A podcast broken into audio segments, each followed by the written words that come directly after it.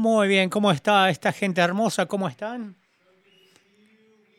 Qué bueno verlos. Somos una iglesia reunida en múltiples lugares. Quiero saludar a todos, sin importar en qué campo, no sé, desde qué campo nos esté viendo. Estamos muy contentos de tenerlos. Me llamo Araón, soy uno de sus pastores aquí. Hoy vamos a iniciar una nueva serie de mensajes. Quiero comenzar de esta manera. Estuve leyendo hace no mucho tiempo un psicólogo de la, Universidad de California llamado George Stratton de la década de los 1890. Así que Stratton, él estudia en la área de percepción visual, era su parte de experiencia. Muchos deben acordarse, probablemente saben de la información visual, que nosotros vemos las cosas patas arriba, nuestros ojos ven las cosas patas arriba. Pero una vez que las imágenes llegan a nuestro cerebro, el impulso eléctrico se invierte nuevamente porque percibimos objetos de la manera correcta. No sé cómo funciona, así que tenemos que fijar nuestros lentes. Él quería saber cómo sería ver de esa manera, con las cosas patas arriba, invertidas. Como que si tú estuvieras patas arriba. Imagínense por un momento, ustedes están transcurriendo el día y los, los árboles están colgando. Cuando viertes tu café, se va para arriba él utilizó estos lentes durante ocho semanas, quería saber cómo era, no sé por qué. Era lo que hacía. Desde ese tiempo ha habido un número de personas que en realidad repitieron esa experiencia y todos dijeron casi la misma cosa, que al principio era súper incómodo, extraño, pero después de un tiempo comenzaron a ajustarse, adaptarse. Después de un tiempo lo que parecía muy anormal empezó a normalizarse. Inclusive una de las personas dijo que aprendió a leer y, inclusive a, escribir, a leer y escribir y a andar en bicicleta, todo patas arriba. O sea, la manera que nosotros vemos el mundo pareciera normal para nosotros. De hecho, un término técnico de la manera que uno ve el mundo se llama el punto de vista del mundo y los lentes con los que ves el mundo se forma a través de un montón de factores, como que la generación en la que creciste, en que naciste, quizás era un baby boomer, Gen Xer se llama otra generación, los hijos, los padres no tenían muchos hijos, y o quizás eres un milenio, ese te informa la, manera, o te forma la manera como miras el mundo, tu etnicidad, tu trasfondo, todas esas cosas influencian la manera que tú ves las cosas. Para ti, te parece normal. La manera que yo lo veo el mundo parece totalmente normal. Pero la manera que tú lo ves, quizás este, que yo lo veo es bien raro, bien extraño. ¿Cómo puedes hacer eso? Porque la manera que vemos el mundo es normal para nosotros. ¿Alguna vez ah, se sintieron bien convencidos de algo que averiguaste y en realidad averiguaste y, no era lo que pensabas que era. Como, por ejemplo, cantaron mal a vez una canción y ellos estaban tan convencidos de que era lo que decía la canción, inclusive sus hijos se les señalaba o en el car. Por ejemplo, yo tengo unos cuantos ejemplos. Acá, Dire Straight se llama. Por mucho tiempo que ustedes pensaron que decía dinero por nada o los chips son gratis y en realidad decía el dinero es nada, las chicas son gratis. O por ejemplo, cada vez que te vas, te, te llevas un pedazo de mí, decía la canción, pero uno decía te lleva un pedazo de carne. Otro, por ejemplo, sueños dulces son hechos de estas, de estos, pero uno le escucha como los sueños dulces son hechos de queso. O por ejemplo, construimos esta ciudad en rock and roll, pero escuchamos nosotros, construimos esta ciudad en, en sausage o, o como en estos panecillos con sausage, como se dice en inglés. Pero vamos a comenzar una nueva serie que tiene un nuevo nombre que se llama Modnik, que es un nombre bien raro. Se escribe Mo, Modnik. Bueno, yo no les acabo de enseñar una palabra al azar, una palabra griega, o el nuevo nombre de la nave espacial. que significa, que significa una palabra en inglés escrito al revés, kingdom, que es reino, escrito al revés. Es la palabra reino en inglés escrito al revés, porque el reino de Dios es, es como un reino al revés. Es como que patas arriba, quizás de lo que pensamos nosotros, de la manera que lo pensamos originalmente. Pero a esta parte nos, nos dirigimos. Durante estas siete semanas que, yendo hacia Navidad, vamos a ver en cada una de estas palabras, de esta palabra Motnik, Motnik, que es kingdom, es patas arriba de lo que nosotros vemos. Más es menos, otros primeros. Eh, no nosotros, inclusive, oh, rey en una cruz al final. Yo creo que esta serie va a ser de mucha ayuda para muchos de nosotros, sin importar quién es usted o cuánto tiempo quizás ha estado siguiendo a Cristo o quizás no ha estado siguiendo a Cristo para nada. Yo creo que nos va a aclarar algunas de las malas percepciones de lo que uno piensa que quizás Dios es o, de lo que, Dios quizás te esté pidiendo que hagas. Quizás hay algunos de ustedes que han estado fuera de la iglesia por mucho tiempo y comenzaron a reconectarse por una variedad de razones. Quizás se sienten de esta manera. Bueno, no sé si puedo ponerme al tanto. Siento como que he estado mucho tiempo fuera de la iglesia. Quizás te, te fuiste porque tuviste una crisis en tus creencias o quizás pasaste por una, situación, una, una, una etapa bien dura y ni siquiera sabes por qué te saliste de la iglesia, pero luego vuelves a involucrarte otra vez y como que te sientes como una persona que está en el último año de la secundaria y que ha estado jugando un deporte, de repente agarra otro deporte y bueno, si, si eres tú esto, creo que esta serie te va a ayudar, te va a ser de mucha, de mucha utilidad para ti. Quizás estás escuchando esto y has, te has desilusionado o te han herido, tuviste una experiencia mala en la iglesia de alguna manera, quizás has combinado la cuestión de seguir a Cristo con el sueño americano. Lo que quiero decir con esto es, tuviste la impresión de que si crees todas las cosas correctas y marcas todas las casillas, las casillas correctas, te conviertas de la manera correcta, la vida te iba a ir fabulosa para ti, pero en realidad sucedió lo opuesto. Si en realidad lo pusiste en el calendario, con el día que entregaste tu vida a Cristo, ahí las cosas volvieron a em, empezar a, empezaron a ponerse difíciles. Entonces, es como que empezamos a aprovecharnos de Dios, decir, a ver, cada vez que necesito algo, eh, nos, acercamos a Dios. Quizás para algunos de ustedes están haciendo esta pregunta. ¿Qué es? ¿Qué es un cristiano de todas maneras? He estado asistiendo a la iglesia, pero no pensé, no era lo que yo pensaba. Soy espiritual, pero creo en Dios. ¿Pero qué es un cristiano? Porque cada vez que pongo la, la palabra Google, o en, la, en Google pongo la palabra cristiano, me sale cristiano evangélico, no sé, yo no estoy seguro si quiero ser uno de estos. ¿Cuántas oraciones tiene que hacer uno para ser considerado cristiano? Oye, ¿qué si amas a Dios pero dice unas cuantas malas palabras? ¿Significa que te sales? y luego, es como que hay un punto gris en la curva, porque no, no soy tan malo como algunos, pero tampoco soy bueno como otros. Una vez que descubro lo que es un cristiano y luego ¿Qué rama de cristianismo, de, de, cristiano soy? ¿De qué? ¿Soy bautista, metodista, católico? No, no tengo denominación contemporánea. Contemporáneo, me, he visto bien, me he visto casual. ¿De qué rama de cristianismo soy? O debería ser. Y creo que la serie va a ser, les va a ser útil a ustedes. Y esta es la razón. ¿Por qué? Quizás te sorprenda un poquitito, pero yo creo que yo quiero que dejes fraguar esta declaración a nosotros. Jesús nunca nos invitó a ser cristianos. Y algunos de ustedes me están diciendo, ¿qué?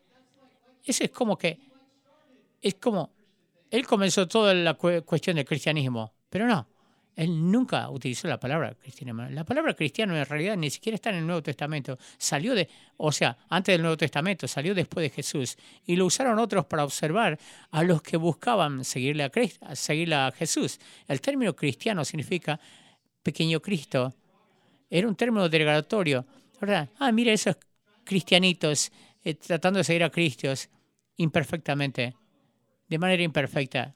Jesús nunca nos invitó a ser cristianos, nos invitó a ser parte de su reino, que es una cuestión muy, muy diferente.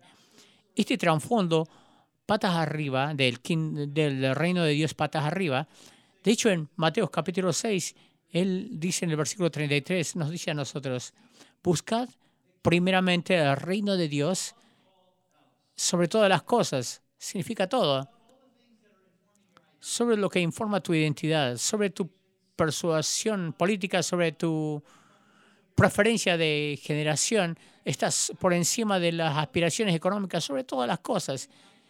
Y su justicia, dice, vive justamente. Y luego dice, y todas las cosas serán añadidas. No todo lo que tú quieres, sino todo lo que tú necesitas. Esa fue la oración que Jesús hizo. Y el reino de Dios era esencial en la enseñanza y la misión de Jesús. Él enseñó sobre el mismo muchísimo. De hecho, la palabra reino o reino de Dios se menciona 126 veces en los primeros cuatro libros del Nuevo Testamento, Mateo, Lucas, Marcos, Juan. Mateo, Marcos, Lucas, Juan. Él sigue hablando del reino de vive hablando del reino de Dios, nos vive invitando al mismo. Ahora, cuando yo digo la palabra reino, ¿qué te llega a la mente? ¿Qué te viene a la mente? ¿De qué, ¿En qué piensas? Yo no sé, quizás para algunos de ustedes estén, están pensando el, eh, el, Reino Unido o quizás el, el programa de televisión Los Muertos Caminantes, o quizás algunos piensen de estas películas épicas, El Señor de los Anillos, El Gladiador. Cuando ves, piensa del reino, piensa del tiempo medieval, un rey sentado en un trono, peleando, conquistando naciones que ellos pueden para vencer, para conquistar el mundo. Pero Jesús, el reino de Jesús es muy diferente. O sea, la palabra king, la palabra reino, ustedes lo pueden resumir de esta manera una esfera de control.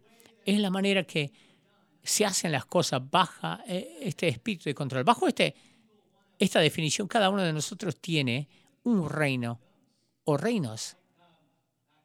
¿Alguna vez en tu carro puede ser un reino? Como que estás controlando, tú tienes eh, todo programado, las estaciones eh, de, de radio, de FMs, eh, la temperatura 71 grados, si alguna vez dejaste entrar a tu reino o a tu auto, a tu carro y te lo cambian todo, es decir, dicen, no, no te metas con mi reino porque es tu, tu esfera de control. Quizás es tu cueva. Tienes tu sofá, tienes el televisor grande de pantalla gigante. Quizás sea tu cocina, tu, tu patio de atrás, del fondo, es donde las cosas se hacen a tu manera. Pero el reino de Dios el reino de Jesús es muy, muy diferente. Los discípulos pensaban que cuando Jesús vino y él comenzó a hablar de su reino, ellos pensaban de que Jesús había venido como para tomar control del mundo y ellos estaban listos para hacerlos. O sea, las cosas que le dicen los discípulos a Jesús, ¿qué vamos a hacer con esto, Jesús? vamos, vamos, dale, vamos a conquistar el mundo. Vamos a escoger nombre, vamos a tener asientos de primera fila. No, no, no, no, esperen. Yo no he venido a ser servido, sino a servir y a dar mi vida en rescate por muchos. O sea, ellos lo estaban viendo todo mal. Jesús era completamente lo opuesto. Era una cuestión, un reino de patas arriba. Lo que Jesús enseñó, cómo vivió, no solamente lo que vivía, sino que llevó su vida a la cruz. Y esto nos muestra de que los valores de su reino no solamente es contracultural, sino son contraintuitivos. No es la manera que tú y yo vemos la vida. O sea, Jesús decía cosas como esta, como para recibir, ustedes tienen que dar. Para lograr grandeza, tenemos que hacernos menos. Para ser los primeros tenemos que ser los últimos, para ser fuertes tenemos que ser débiles, para ser exaltados tenemos que humillarnos. Para ser libres tenemos que ser, para ser libres tenemos que servir. Para encontrar la vida tenemos que renunciar a nuestra vida. Escuchamos todo eso, no en nuestro mundo, no, no es como funcionan las cosas aquí. Es que no le pones la mejilla, la otra mejilla acá en este mundo. No amas a tu enemigo, tú derrotas a tu enemigo. Si quieres ser primero, tú te cortas en la, fila y te pones al frente porque los primeros son los primeros. Si quieres ser exaltado, asegúrate de que la otra gente te vea en tus logros porque los exaltados son exaltados. Si quieres ser fuerte, nunca admitas debilidades porque los fuertes son fuertes. Entonces Jesús sabía que los valores de este reino invertido al revés iba a ser desorientador para nosotros. Mientras enseñaba, nos enseñó analogías y cuadros para ayudarnos a agarrar el concepto. En una vez Jesús describe el reino de Dios de esta manera, como una recepción de una boda. Dice, yo no sé cómo ustedes visualizan el cielo o el reino de Dios, pero por mucho tiempo yo eh, me imaginaba el cielo que entrábamos, eh, nos registramos a la entrada de perlas y luego pasamos por un camino de fuego y luego nos daban estas aureolas y luego íbamos a vivir en una, una nubecita y luego los días a las nueve, a las dos, a las seis nos presentábamos la práctica de coro y lo hacíamos eso por toda la eternidad con el cielo. Pero Jesús dice, no, no, no, no. El reino de Dios es como una fiesta. O sea, va a haber comida, y va a haber bebidas, y va a haber gozo, y va a haber baile. Escuchen, el reino de Dios es como esta fiesta grandiosa, épica, donde todo el mundo está invitado, pero poco confirman su asistencia. Es como, como un tesoro enterrado en un campo. encontramos un bien raíz en un terreno para la venta. Y luego descubre que en la parte de una esquina de la, de la esquina había un tesoro que valía más que toda la tierra. Entonces tengo que hacer todo lo que pueda para obtener ese. Él vende todo. Vende su PlayStation, vende su, sus palos de, club, de, de golf, que nunca lo utiliza y luego agarra todo ese dinero y dice, quiero comprar la tierra. Es un poquitito sobre, el sobreprecio es un poquitito alto. Entonces Jesús describe el reino de Dios como una pequeña semilla de mostaza. Escúchame, no tienes que, tener todas las respuestas con toda esta madurez, esta fe grande sino como una fe como tamaño de una semilla de mostaza y va a hacer crecer un árbol grande que va a florecer la vida de las personas. Describe el reino de Dios como una semilla en el camino. Hubo una semilla que cayó en el camino. Algunos cayeron en las piedras, otras en las malezas. Y las otras cayeron en el camino que se comieron las aves y otras en buena tierra el camino es tu corazón. Algunos de ustedes comienzan a crecer, pero las malezas, las preocupaciones de tu vida te ahogan las semillas. Y otra las dudas es que se arrebatan la palabra. Quizás el suelo de tu palabra estaba lista. Jesús describe el reino de Dios como la levadura y el pan. Caos hace que la esperanza se levante a donde quiere que esté, a donde quiere que vaya. Esto es una gran cosa de lo que enseña Jesús. Una vez habló de esta manera. Mateo 6 dice, que venga tu reino a nosotros y hágase tu voluntad en la tierra, así como en los cielos. Es una oración muy diferente que de la mayoría de nosotros. Muchos de nosotros oramos de Dios, sálvame y llévame al cielo cuando muera. Jesús, lo que esté pasando arriba también que sea aquí. Trae tu reino, tus valores de reino aquí. Esto lo, de, de esto se trata la iglesia, por eso estamos aquí francamente, como seguidores de Cristo, somos embajadores de otra nación, de otro reino, y Dios dice, será mi representante, vas a tomar los valores de este reino patas, patas arriba para mi gloria. Podrías hacer esto, podrías agarrar un poquitito de lo que está pasando arriba y traerlo abajo y hacer lo que sucede acá en la tierra. ¿Cómo se esto si los valores del reino de Dios comienzan a vivirse en tu relación? y en tu matrimonio y en tu lugar de trabajo y dentro de, nuestra iglesia. la primera carta en, esta, en este reino al revés, le voy a decir rápidamente, más es menos, es uno de los primeros valores en el reino de Dios. En nuestra sociedad, más es más. Pero Jesús continuamente enseñó que un modelo diferente que es más es menos. Si buscas más de la vida en la vida, si buscas una, una vida plena, suelta tu orgullo, suelta tus derechos, suelta tus deseos de controlar todos los resultados, suelta el ser, estar a la defensa y preservarte a ti mismo. ¿Quieres una aventura grande de tu vida? Suelta todo. Y es bien difícil, ¿por qué y cómo? En Lucas capítulo 12 vemos un muy, muy buen ejemplo de esto. Jesús está enseñando acá, y este es el ambiente, está enseñando a la multitud. Y, en, y justo cuando él está enseñando a pleno, le interrumpe a una persona, le interrumpe para arrastrarlo a Jesús a una disputa familiar. Mira lo que dicen en el, en, el versículo 13. Y dice, le dijo uno de la multitud, maestro, di a mi hermano que parta conmigo la, herencia. Más se le dijo, hombre Creo que lo dijo así, hombre, me estás interrumpiendo, totalmente me interrumpiste. ¿Quién me ha puesto sobre vosotros como juez o partidor? ¿Por qué me arrastras, en otras palabras, en tu cuestión, en tu discusión familiar? Citando la, ley levítica, que el hermano mayor tenía al, dos tercios y, el hermano menor a un tercio de la propiedad, de, o sea, de los bienes, de la herencia,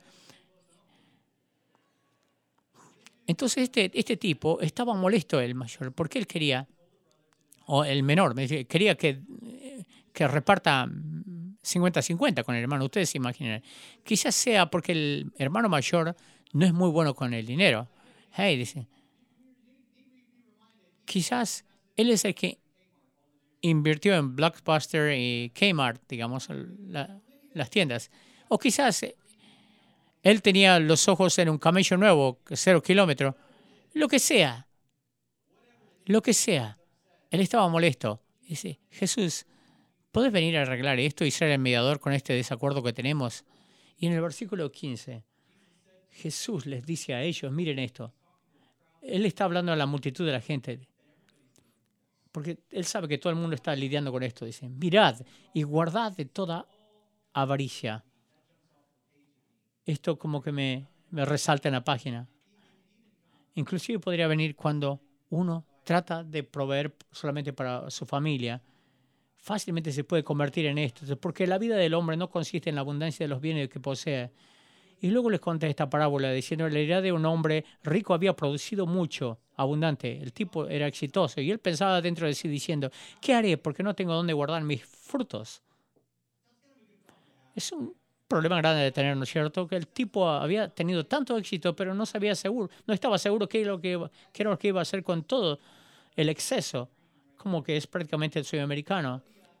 Ustedes sabían de que un niño de 10 años, promedio en Estados Unidos tiene 230 juguetes, uno, uno sigue adquiriendo, vive adquiriendo más y más y más.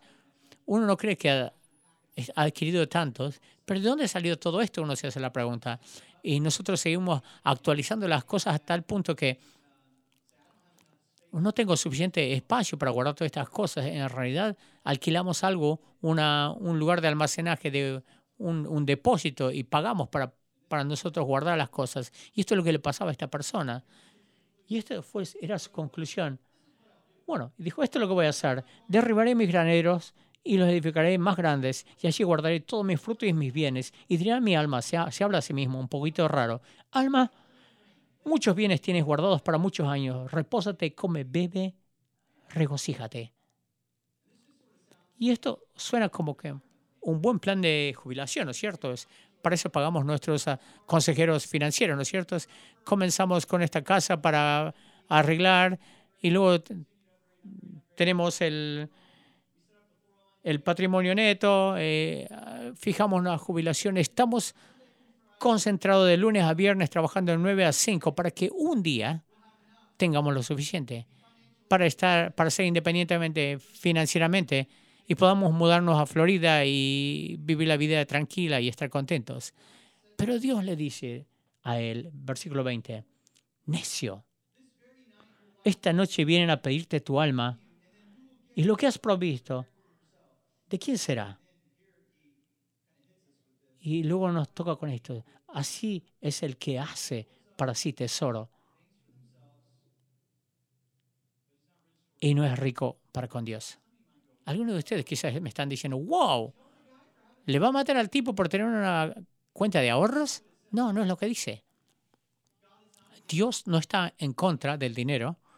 El dinero es amoral, no es inmoral, o moral, sino lo que haces con el dinero es lo que cuenta.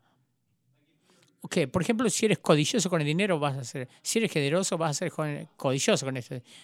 Dios no está contra tu dinero, contra tu caja de cuenta de ahorro, ni contra tu jubilación. De hecho, el proverbio dice que deberías ahorrar para los hijos de tus hijos. No es lo que te está diciendo. Lo que te dice aquí es que este tipo es un necio porque ha, estado viviendo para el ahora, ha estado obsesionado con su vida sin tener ninguna consideración para el reino de Dios, sin consideración por la eternidad. Este tipo quizás haya tenido la casa más grande, una, una empresa exitosa por todos sus logros, solamente estaba viviendo por el momento. Y, y en su libro, todo vuelve otra vez al autor, al libro que habla esta persona, John, que hay una palabra de dos palabras, una pregunta de dos palabras, y esta pregunta aquí. ¿Luego qué? Esta es una pregunta tan fabulosa que, que todos deberíamos considerar nuestra vida, especialmente cuando se trata de nuestras metas, nuestras finanzas, ascensos, carreras. Vamos, ponlo todo ahí. Exponlo todos.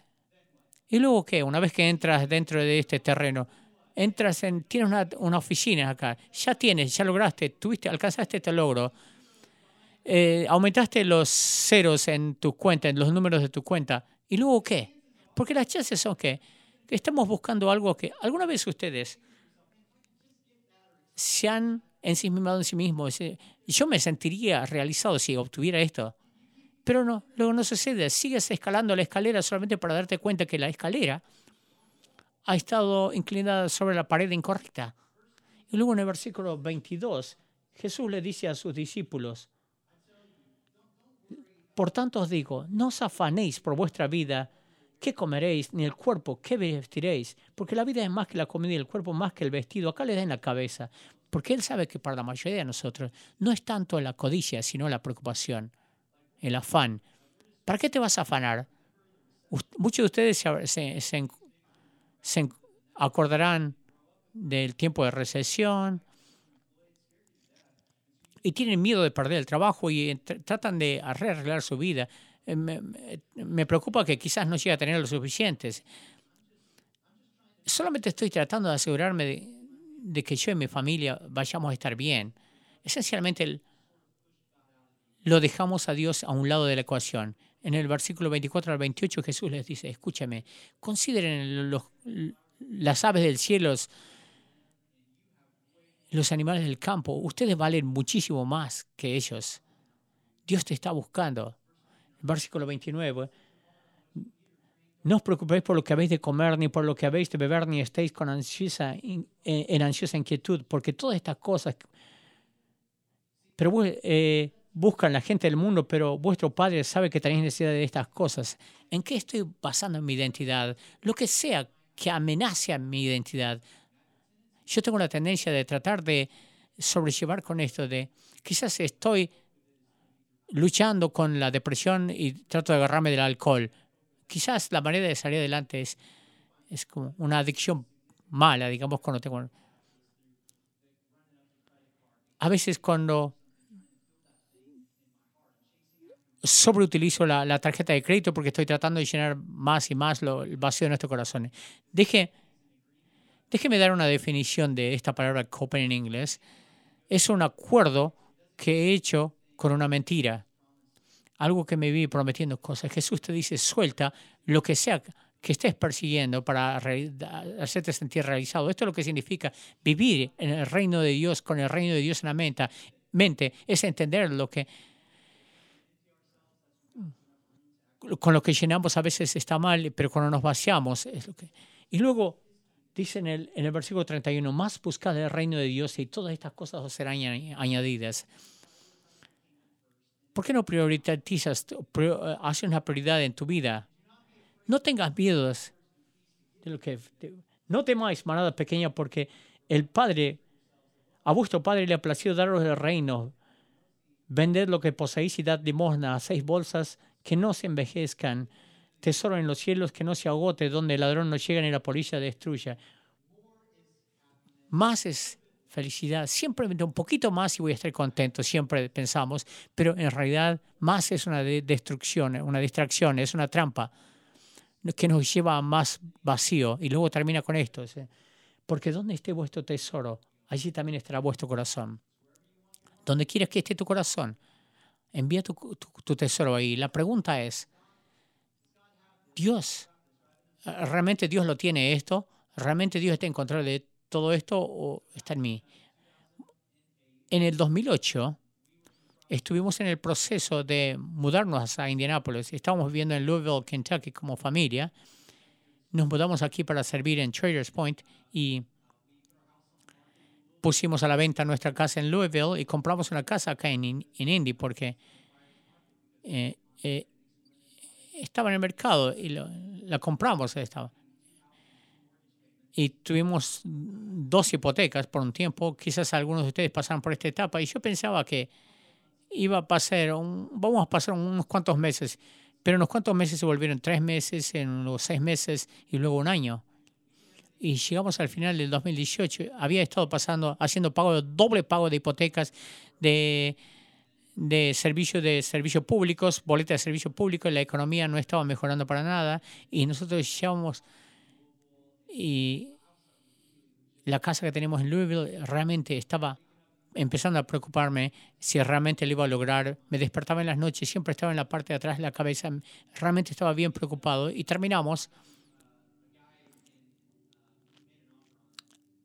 con una persona que nos hizo una ofrenda y teníamos 30 días para hacer el cierre y justo antes de salir de la casa, alguien en la iglesia terminó nuestro sótano y nos mudamos. El inspector descubrió un montón de, alcantarillas podridas, las cañerías de alcantarillas podridas y habían estado, por años habían estado así. Entonces dijo, este es un problema. En cinco días hacemos el cierre. Entonces estoy frenéticamente con los plomeros para encontrar un plomero para arreglar. Creo que lo puedo hacer, hacer en cinco días. Tenemos que gastar tres mil dólares para hacer arreglar. Tengo todos los recibos, los, los para, para darle al comprador y decirle lo arreglamos todos. y me dice, yo no creo que usted está siendo honesto conmigo y, y se sale del negocio. Me llama el de bienes raíces y yo estaba en la oficina. Yo sabía que era una noticia mala. Me dice, hey, el comprador acaba de hacerse para atrás. Entonces tenía 3 mil dólares que había gastado, un año de pagar hipoteca, no hay ningún comprador para la casa.